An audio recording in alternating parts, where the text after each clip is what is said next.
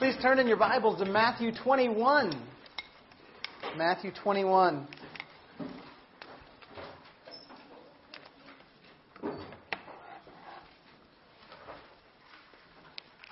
We'll find our way to verse 33.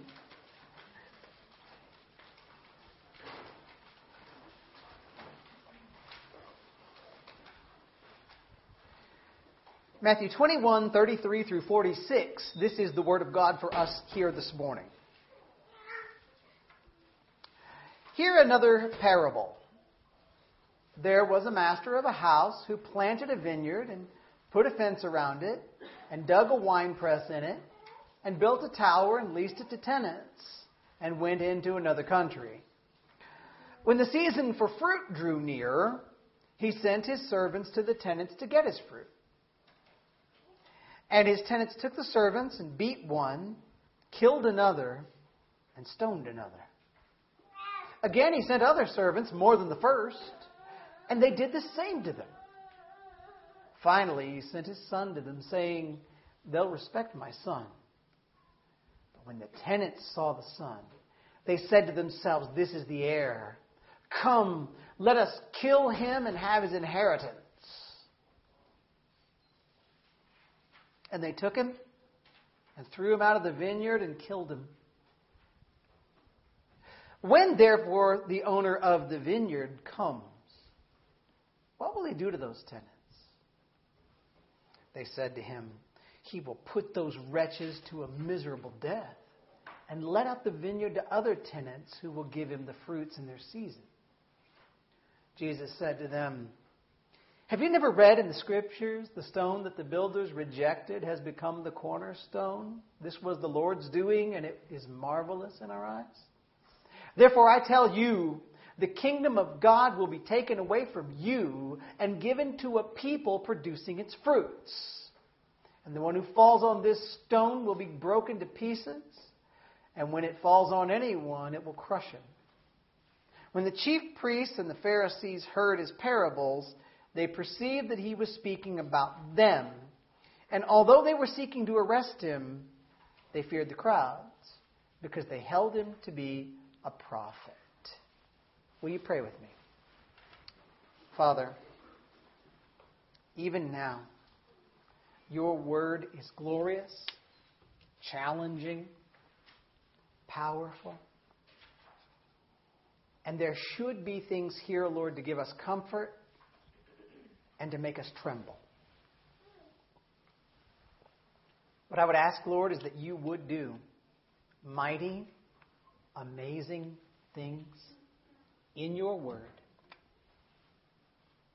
As the old Puritans would have said, Lord, I pray for unction, the, the empowering of your spirit to think and speak the things that would help your church know you. And I would pray for our hearts that we would be wide open to hear your voice and to be led by your Spirit. We ask it in Jesus' holy name. Amen. You may be seated. Do you remember the story of the prophet Nathan confronting King David about his sin? That's familiar, right? David had stolen a man's wife and then had ordered that man into a hopeless military situation and caused his death. And so we know that King David, this great man, was guilty of adultery and murder. And God sent the prophet Nathan to him to confront him. But Nathan was no fool. Nathan knew better than to walk up to a king with his finger pointing and an accusing way about him. He knew he needed to do this a little more cleverly. Because, truth be told, when you go, walk up to a king and tell them they're wrong to their face, they may not take it well. So instead, Nathan told King David a story.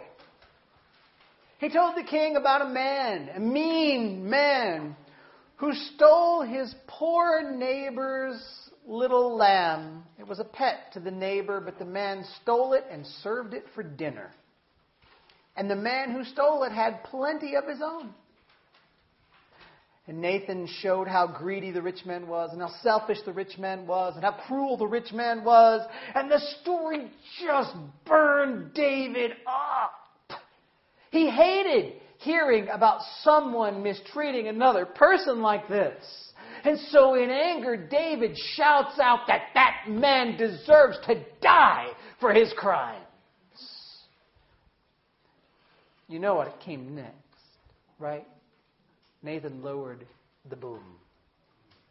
He looked at David and he said, You are the man, O king.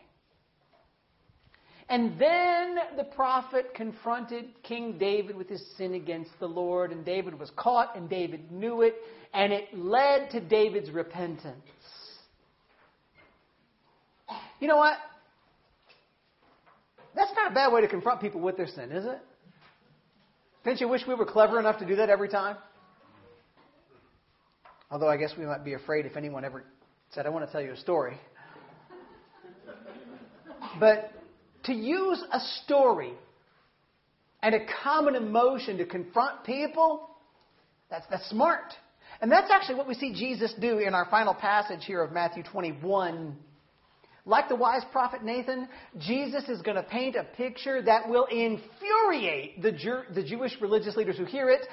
And as those men express their anger at what happens in the parable, they're going to pronounce their own condemnation because they are guilty of the sin they're condemning. Now, if you're a note taker, I would say to prepare a room for a set of five points. And we'll get to them in just a minute. But first, we need to re- be reminded of the context of this passage because it matters. And then we'll go over the basics of the story so we're sure that we get it. Then we'll come back through and we'll get these five points that'll challenge all of us to respond rightly to Christ. So, what do you need to see from the context of this passage? This is Matthew 21, and, and we've been watching the week from Palm Sunday, Jesus in Jerusalem. And on Sunday, Jesus formally entered into the city of Jerusalem. He, he rode that colt, the, the, the foal of a donkey, right? And, and, and he proclaimed himself by riding that little animal into the city that he is the Christ, he is the King, he's the Messiah. And many people rejoiced at Jesus' coming, and many people shouted, Hosanna! Many of the religious leaders were a little put off by this arrival of Jesus and his claiming to be the King. Well, on Monday, when Jesus came into the city as a teaching illustration, he cursed a fig tree. Because remember, Israel, the nation, was like that tree. They should have been fruitful. They should have been a repentant people, but they weren't. And then Jesus walks into the temple, and Jesus forcefully drove out the money changers and the animal sellers, and he clearly showed by his actions and by what he saw there that Israel had not repented of her sin. Israel was not ready as a nation to meet their king. And then on Tuesday, Jesus is on the way back into Jerusalem, and the disciples are amazed because they see the cursed fig tree has withered already. And Jesus goes in and he teaches in the temple, and the Jewish leaders, they challenge Jesus' authority. And Jesus showed them to be dishonest in their questioning. They didn't really want to know. They didn't really want to follow God. And then Jesus taught them with a parable. And Jesus showed Israel to be a people who were honoring God with their lips, but their hearts were far from Him. They, they, they really denied any commitment to God by their lack of, of repentance and their lack of obedience to the commands of God. And they had withered like that fig tree had withered. This is a pretty heavy context, don't you think? And now we pick up this encounter between Jesus and the religious, and Jesus has another story to tell. Now, it cannot surprise you, can it, that this story is going to show us that the nation of Israel should have repented and they should have welcomed Jesus as their king, but they didn't? Fits the theme, doesn't it? This story is a parable Remember, friends, a parable uses simple, understandable earthly concepts, but they present to people a deep spiritual meaning. Not everybody's going to understand the spiritual side, but the story is really easy to understand. And parables often use something weird, something dramatic, something that's a plot twist to really drive the point home. So be ready for that as you listen to it. And here's the story. It starts in verse 33. Jesus says here in the parable, there was a master of a house who planted a vineyard and put a fence around it and dug a wine press in it and built a tower and leased it to tenants and he went into another country. Now this is easy. None of you right now are going, oh my goodness, I just can't understand scripture. Right? We have a fictional master of a house and he does all the work to set up a vineyard. And all of the details about the, the fence, the tower, the wine press, man, everybody in the first century who knew anything about vineyards would have understood it. And the man leased the vineyard out to tenants. That was normal, that was familiar. Landowners would hire out people because, you know, the rich guys don't actually want to work in the vineyard. Did you know that? They like to have other people work for them. Some things haven't changed in history. And these, these men wanted other people, you know, I'll hire you you go work in the vineyard, and then at harvest time, you get to keep a portion of what you have harvested and the grapes you've squashed, and you give me a portion, and that'll be my payment, and we're all going to benefit from this. It's very simple. It's, it would have been a very formally agreed upon amount. You give me this percentage of the harvest, and then you can work the vineyard and you can keep the rest. This is totally normal, mundane, boring story. Then comes the first plot twist 34 to 36. When the season for fruit drew near, he sent his servants to the tenants to get fruit. And the tenants took his servants and beat one, killed another, and stoned another. Again, he sent other servants, more than the first, and they did the same to them. Now it's weird It's time for the tenants to pay the landowner for the use of the land. So he sends the servants, the right guys, just, you know, we're here to, we're, we're here to collect what you owe, what you agreed you would pay. Your rent's due. Right? But the, but the people living there have decided, you know what, I don't think we will pay. And they choose to mistreat the servants and they do violence to the servants. The story even says that they kill some of the owner's servants. That's a surprise. There's no reason for a tenant to do this. This was a good agreement. They're breaking the law, they're being evil. But the story gets stranger because the patient owner sends more servants. Is that what you would have done? No. And the evil tenants treat these other servants just as cruelly. And if you're listening to this story, what are you expecting now. You're expecting the owner to bring the pain, aren't you? Here's the next surprise 37 to 39. Finally, he sends his son to them, saying, They will respect my son. But when the tenants saw the son, they said to themselves, This is the heir. Come, let us kill him and have his inheritance. And they took him and threw him out of the vineyard and killed him. The owner tries one more time. The owner sends his own son to collect from the tenants. And these foolish men, these evil men, they plot. They know what they're doing. They know exactly what they're doing. They convince themselves of a lie. They think if they can kill the son that they'll get the land. And so they take the son, they cast him out, and they murder him. And if you're hearing this story for the first time, how are you feeling? You're outraged. You're mad.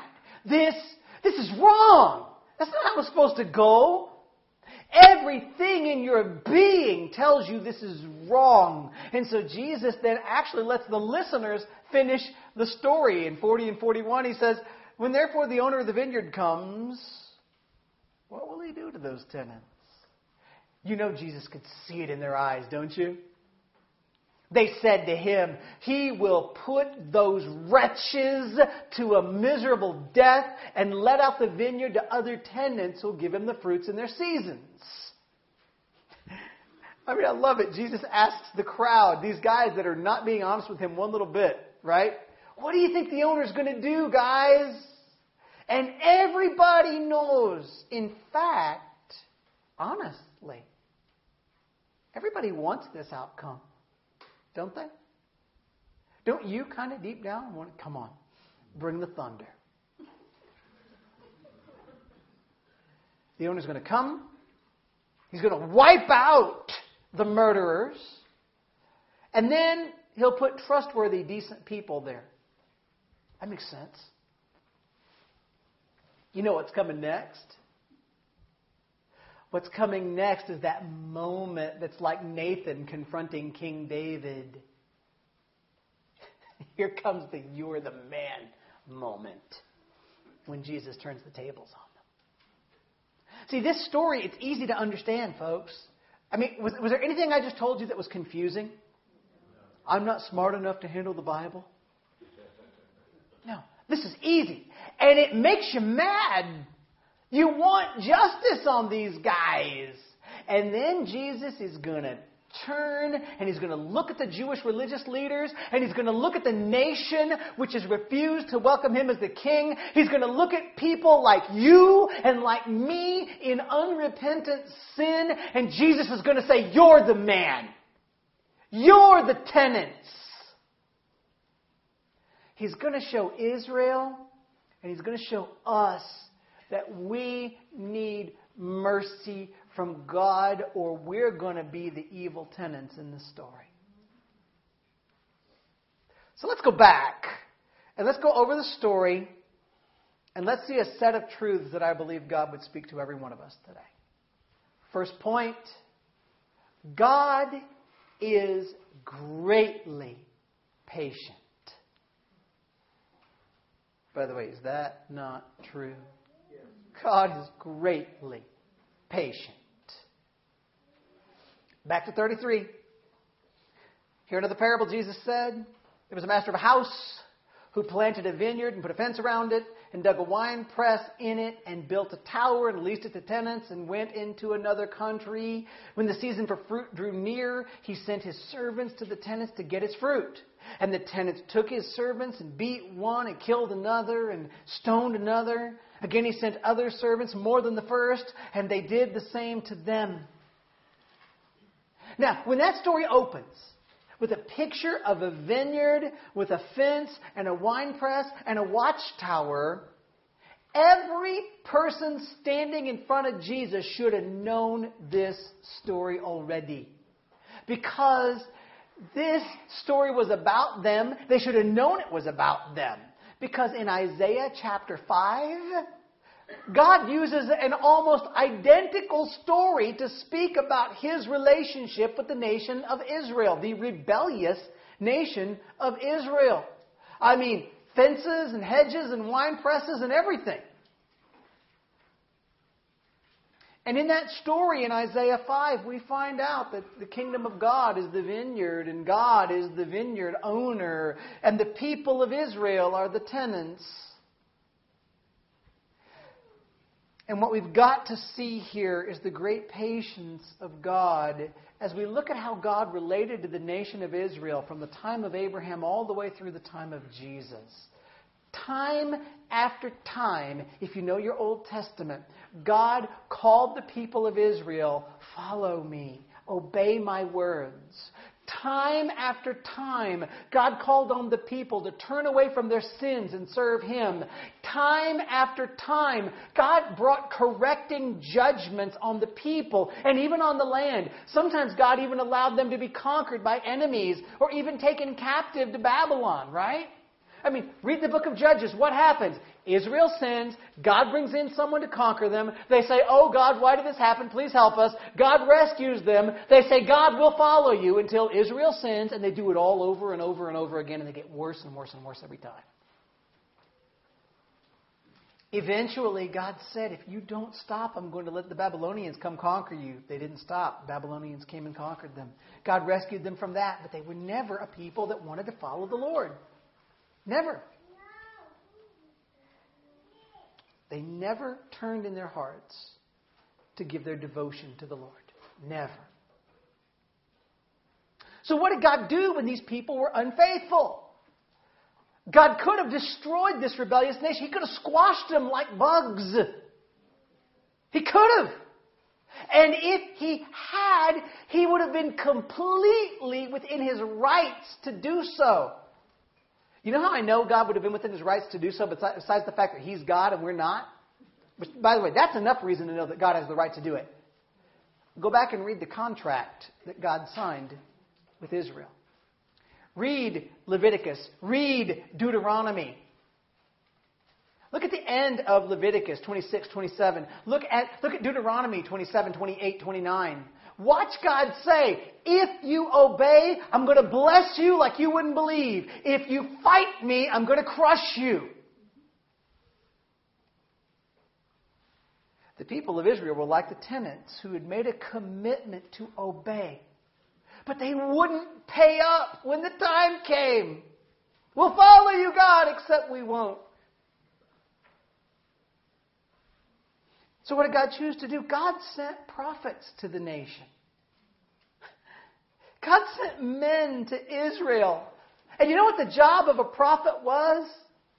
Tell people the Word of God. If you want to know what prophecy is, that's primarily what it is. Men came and spoke of the commands of God the prophets reminded Israel of the law of God that they had all sworn to obey. And the prophets warned Israel of the judgments of God to come if they wouldn't repent, judgments that were almost always already written in the books of the law. They promised the people great blessing of God if they would return to God, and they brought the word, to, word of God to bear on the people of God. And the people wouldn't turn. By the way, side note, you want to know what the gift of prophecy is today? It's when someone brings the Word of God to bear on the lives of the people of God. It, prophecy is so seldom in the Bible about telling the future as if you having, you're having visions, like a psychic.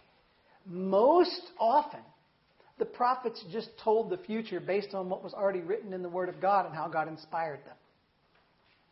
And when you have somebody who looks at you and honestly and accurately and clearly brings the Word of God to bear on your life so as to call you to repentance, that's what prophets do.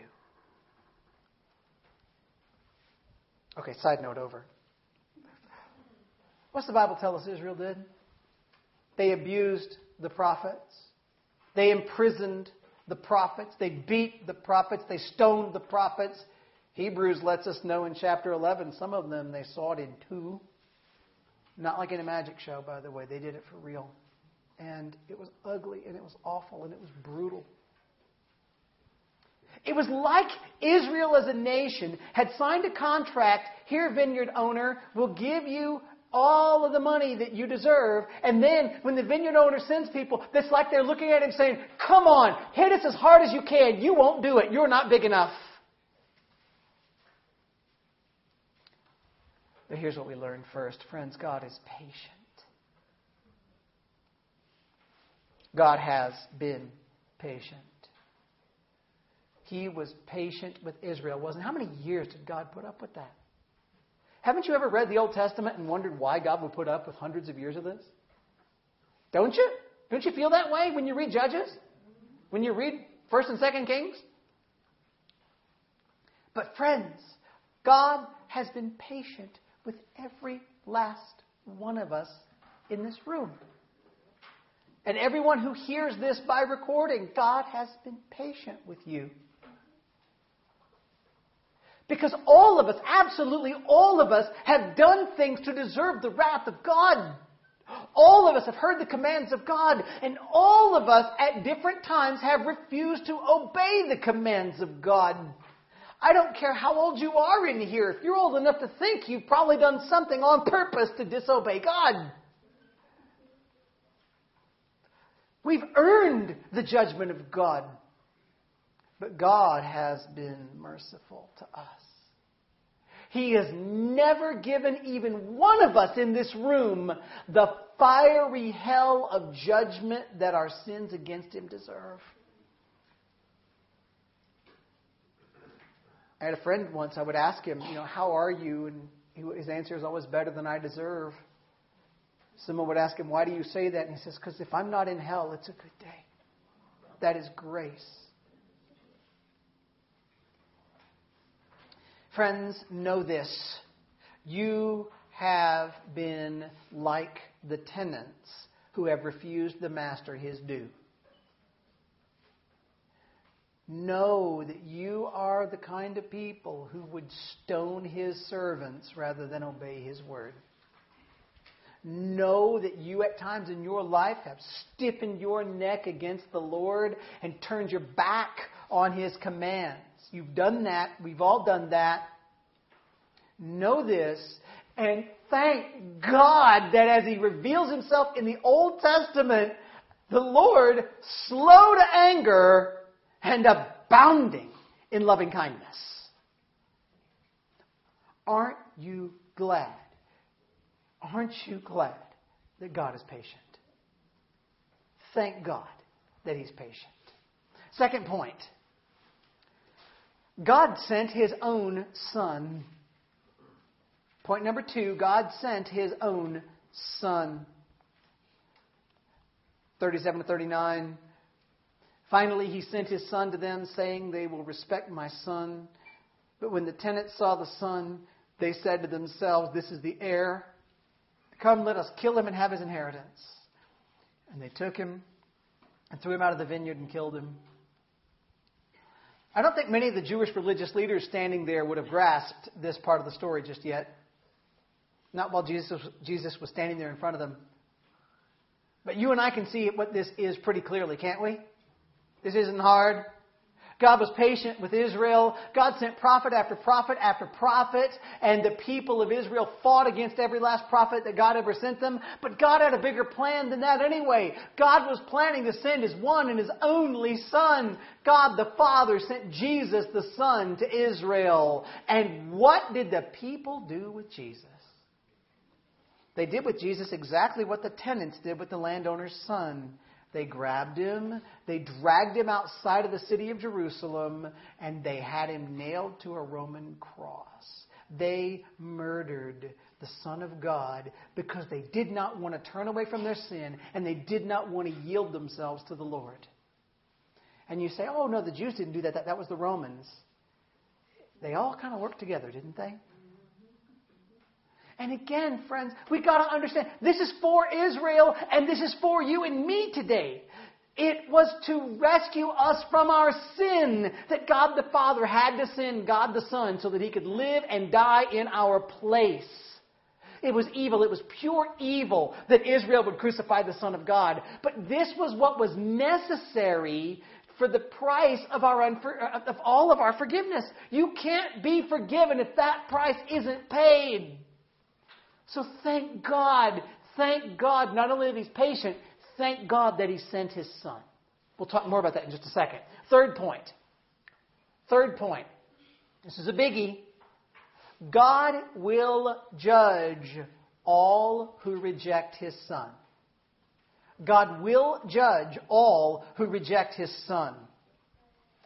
40 and 41, Jesus said, When therefore the owner of the vineyard comes, what will he do to these tenants?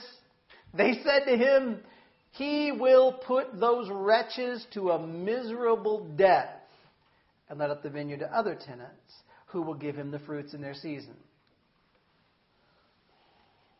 It's interesting that at this point in the story, Jesus lets the listeners finish the story. Why would he do that? Because he knows their own sense of justice, their, their desire for fair play, their desire for the rich guy not to be cheated. They were not going to pretend that the tenants should be allowed to go free. No, no. Even these spiritually hardened religious leaders would be indignant at the audacity of the tenants to dare stretch out their hand against the master's own son. This cannot stand. And there the Jews got it right. The master is going to bring judgment down on the heads of all who would murder his son and all who would murder his messengers. After all of his patience, after all the orders that he gave, that we should turn from evil, that we should obey his words, how could the master do anything less than destroy the tenants who were in the vineyard and lease it out to others who are going to handle it rightly? That makes so much sense, doesn't it? Now, there's two truths here. One of them is actually going to come out more in the next couple verses, so I'm not going to overdo it here. This parable is about the nation of Israel, and it's about the kingdom of God. And the Lord is here telling Israel, you guys are about to be stripped of your privileged status as the entry gate to the kingdom of God. You're going to lose that role. But there's another truth that you and I have to see here. If we don't see this, we miss it. We miss it all. There is a pressing truth. God is going to judge everyone who rejects his son. Okay, stop. That doesn't hit you hard enough. It doesn't. God is going to judge everyone who rejects his son. Do you feel that? Don't let it pass you by. You know it in your head. And you let it be a little footnote. Oh, this is also true.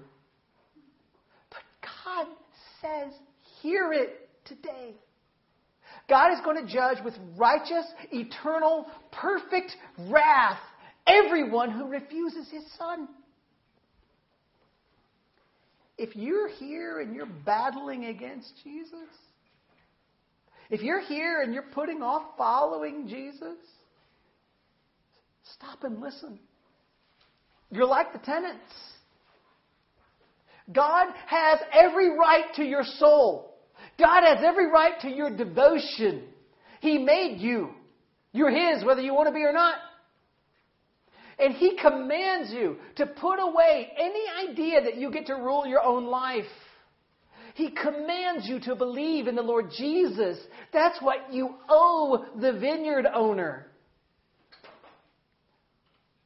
And He has sent His Son. And Jesus has already died and risen from the grave. And now the question for you is one of the utmost importance. It can't get bigger than this. Are you, are you willing to face the wrath of God? Are you willing to look at the Master and say to him, Your son's death, your son's sacrifice means nothing to me? Are you willing to say to God, I don't care about Jesus. I don't care about you. Punish me for my own sins. Hit me with your best shot. Are you willing to do that to the one who spoke the universe into existence? You can't survive it if you do. You have to turn. You have to surrender to God. You have to stop saying you get to be in charge of you. Bow to Jesus. You're going to bow to Him anyway. At the end of eternity, you will bow to Jesus.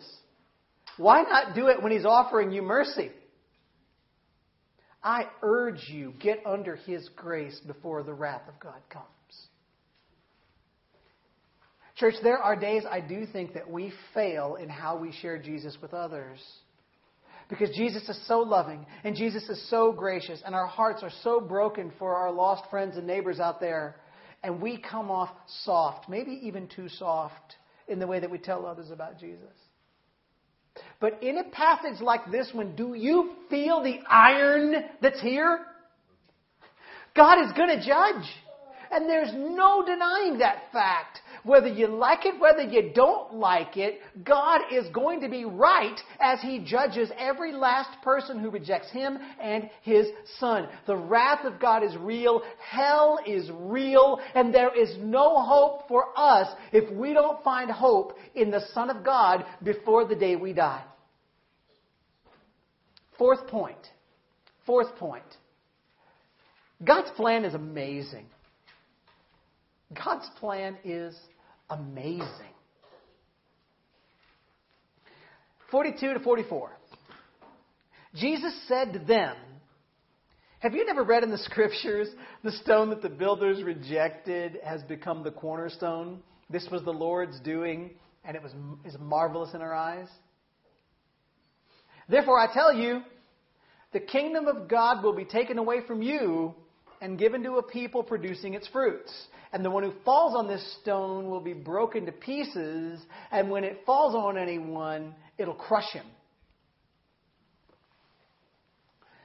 Like the confrontation between Nathan and King David, this is Jesus giving the Jewish leaders the you're the man moment. Jesus looks at that crowd, looks at the people who had just let their anger out. They had just balled up their fists and said, Those tenants deserve to die. Jesus looks at them and he asks them if they've never read in their copies of the scriptures the verse, The stone the builders rejected has become the cornerstone. Now, by the way, you've got to understand, it is a hilarious, sarcastic insult Jesus just gave them. Now, don't judge me because I said he's being sarcastic or insulting. He, did, though. How do I know? Jesus is quoting at them Psalm 118, 22, and 23. Most of the people that are hearing this had the entire Old Testament memorized, memorized. And Jesus said, Never read that verse, have you? And that is the same song, Psalm 118, that's the same song that all the people were singing on Palm Sunday when Jesus came up and they were shouting, Hosanna! Blessed is he who comes in the name of the Lord! Hosanna in the highest! They were quoting Psalm 118 just a few verses before that. Jesus knows they knew it, but he's pointing out that they're being ignorant, foolish. He's mocking them. Because the Jewish leaders have missed the significance of the plan of God. And right here, Jesus gives us three elements to God's incredible plan. This is why I say the plan of God's amazing. Because Jesus is right here going to give you three parts of the plan of God. First, what does Jesus hint at? The Son of God is going to be crucified and rise from the dead. Now you can say, I don't see that there, but pay attention. The story earlier pointed out that the landowner's son is going to be killed. That we know is Jesus dying, right? But you know what else that is? That is the stone rejected. But Jesus also knows he's not going to stay dead. He's not like that. Death can't hold him. Jesus will rise from the grave. Jesus is going to conquer death. Jesus is going to reign as the king of the universe forever. And that is the stone that was rejected now become the cornerstone. That, that picture of the stone is actually very useful, by the way. The, he says the Jews are like, they're like a builder who looks at a particular squared stone and they, I don't like this stone, and they throw it away. But what they don't realize is, they're looking for the right stone to be the most important stone in the entire building, it's the very stone that they throw away and say, we don't want it, that becomes the, the cornerstone, the most important stone in the entire construction. Because you see, the cornerstone is that foundational stone on which the entire building rests, and all of the lines and all of the angles of the building, for them to be done properly, have to find their origin in the way the cornerstone is laid. It's the most important stone of all. They looked at it and said, We don't need it. Jesus is rejected by the Jews, but Jesus is going to be king of the world, including the Jews. That's kind of funny, don't you think? This is God's amazing plan. And by the way, I'm going to just give you a couple quotes from the New Testament because this theme never dies in the New Testament, folks. In Acts 4, 10 and following, 10 to 12, Peter is preaching there. And he says, Let it be known to all of you and to all the people of Israel that by the name of Jesus Christ of Nazareth, whom you crucified, whom God raised from the dead, by him this man is standing before you. Well, the guy just been healed.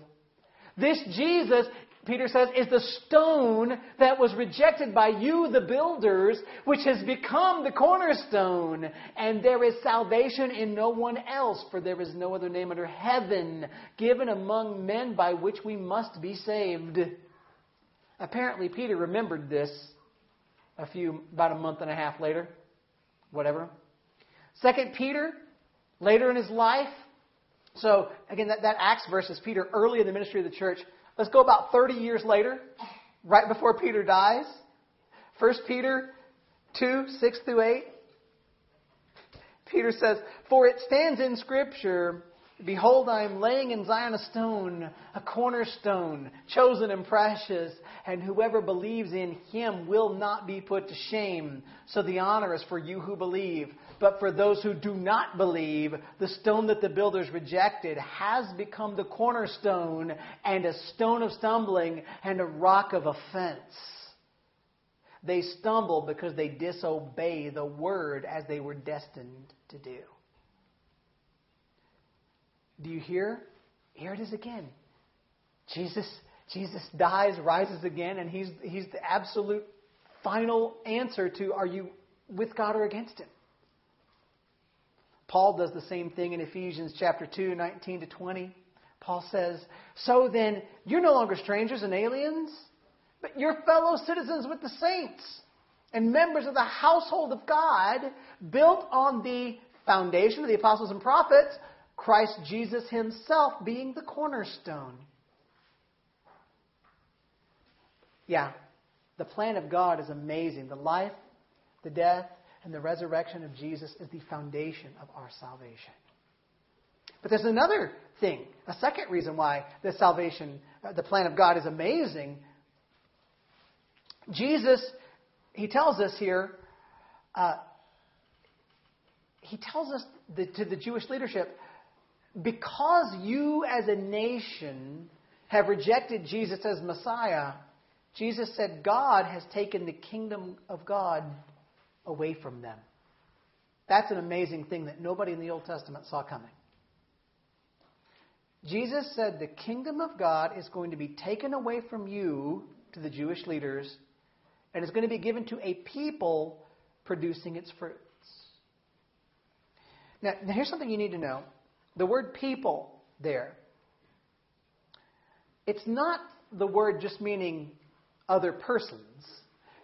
It, it's the Greek ethnos. The kingdom of God is going to be given to another ethnos, another people group.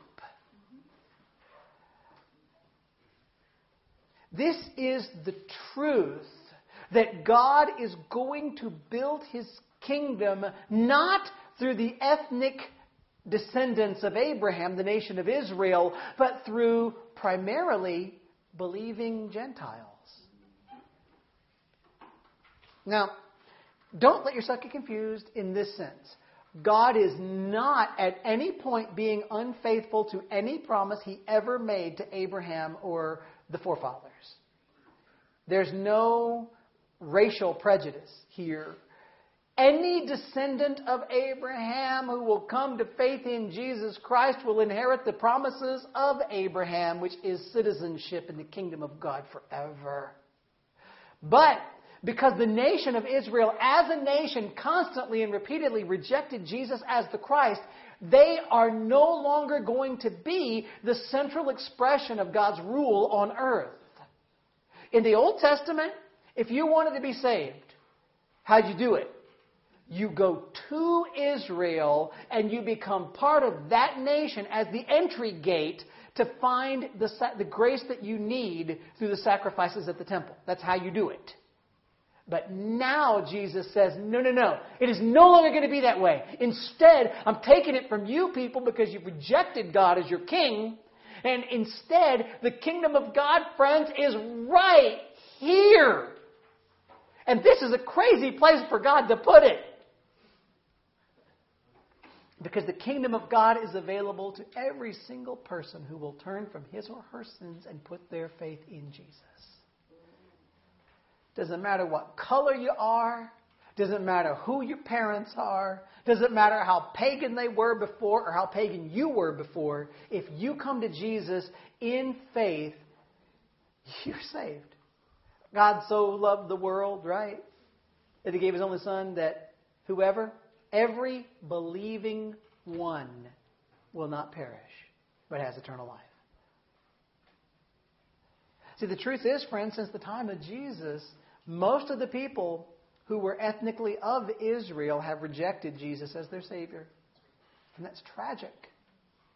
But God promises us that before, even before Jesus returns, by the way, there's going to be a bunch of those people, physical children of Abraham, that are going to be saved and they're going to be ready to proclaim Jesus as Messiah. I, I really believe that's what Paul's giving us in Romans 9, 10, and 11. But that's, that's again, that's a big, heavy Bible study.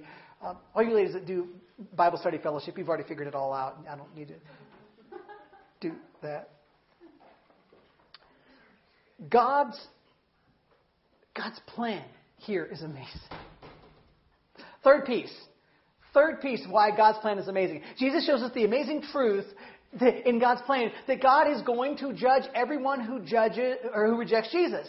Again, that was another point that we did in our sermon, but it, it's part of the plan right here, right? Jesus says the one who falls on this stone is going to be broken to pieces, and, the, and when it falls on anyone, it'll crush him. Jesus says, I'm the cornerstone.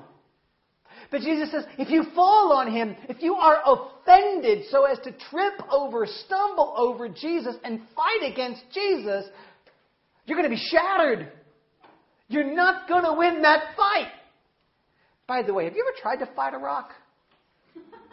It won't work.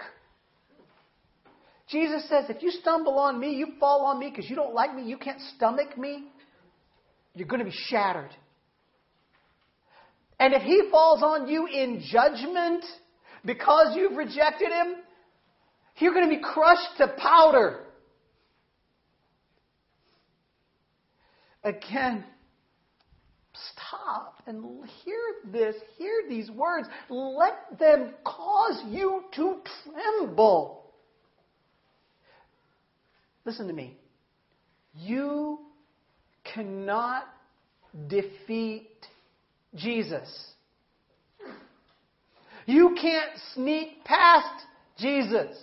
It is not your place to judge whether you like the way Jesus does things. You cannot overthrow or overrule Jesus. If you fight against Jesus, you will be broken. If you attempt to stand against Jesus, you will be crushed by Jesus. And there is no middle ground at all. And that's why we've got to find the grace of Christ. Because if we don't, we will be judged. Fifth point, then. This may be the most obvious point in human history. Fifth point. Do not reject Jesus. Sometimes you have to say the obvious. Have you ever noticed that? If you don't believe that, read the warning labels on your product. They shouldn't have to be said, but they do need to be said. And guys, if you fight Jesus, if you reject Jesus, you'll be destroyed. Shouldn't have to be said, then don't reject him, but we have to say it. Look at 45 and 46. When the chief priests and the Pharisees heard his parables, they perceived that he was speaking about them. What should come next, friends? Just me off my notes even. What should happen? If they realized he was talking about them, what should they do? The next word should be, and they fell down and said, What must we do to be saved? And although they were seeking to arrest him, they feared the crowds because they, the crowds, held him to be a prophet. End of chapter. At the end of the day, the priests understood that this was a parable about them, and they knew that they and their people were the tenants in the vineyard, and they knew that they had rejected God's word. And what's it going to cause them to do? Would they repent? No, they would scheme. They wouldn't arrest Jesus now. It might get him in trouble. It would be socially unpopular in the eyes of the crowd. They would not even stand as men and say, We're against you there, the cowards. No, they looked for the chance to catch Jesus in an out of the way place. But the point here, I think, is for us all. Watch these men. Watch them. They heard from God directly and they knew it and they turned their backs. And what you and I need to see is what they were doing is deadly. And the point is that you and I would take warning. Don't reject Jesus.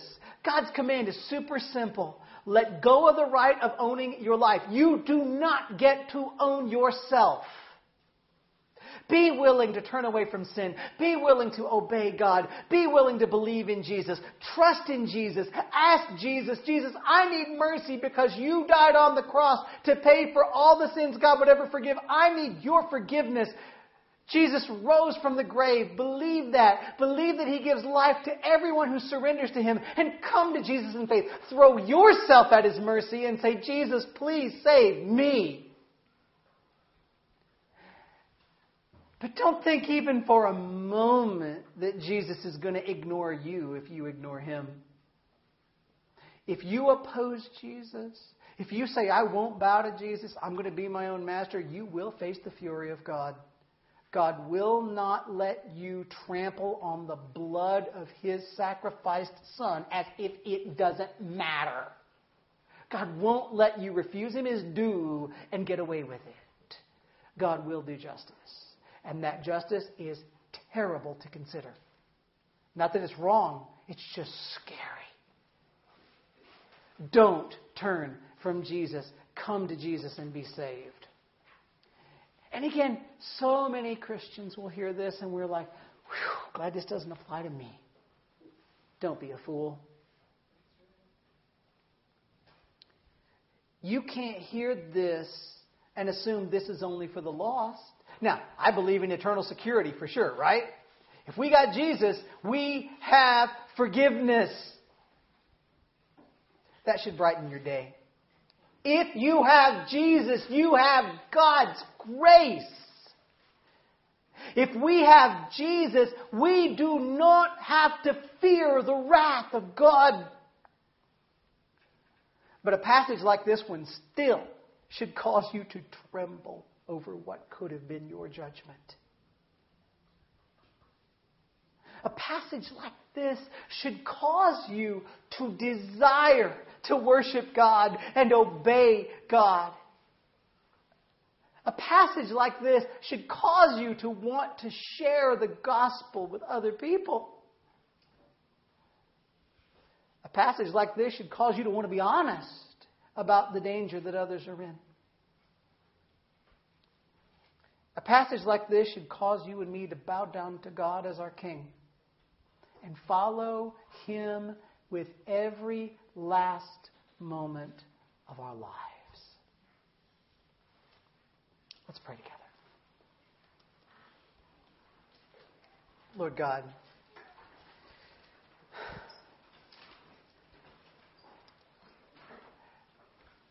you are good. We are weak.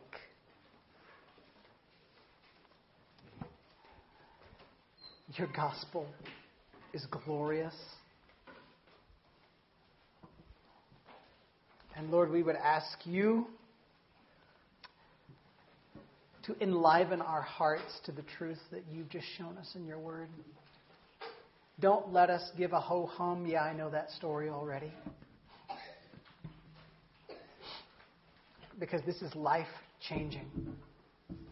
This is earth shattering. This is just amazing. Please, God, please have mercy on us to make us see again every day the cross of Christ, the great, great salvation we have. Please, God, save souls, Please, God, bring to bring to faith, bring to repentance, bring to commitment believers who need that.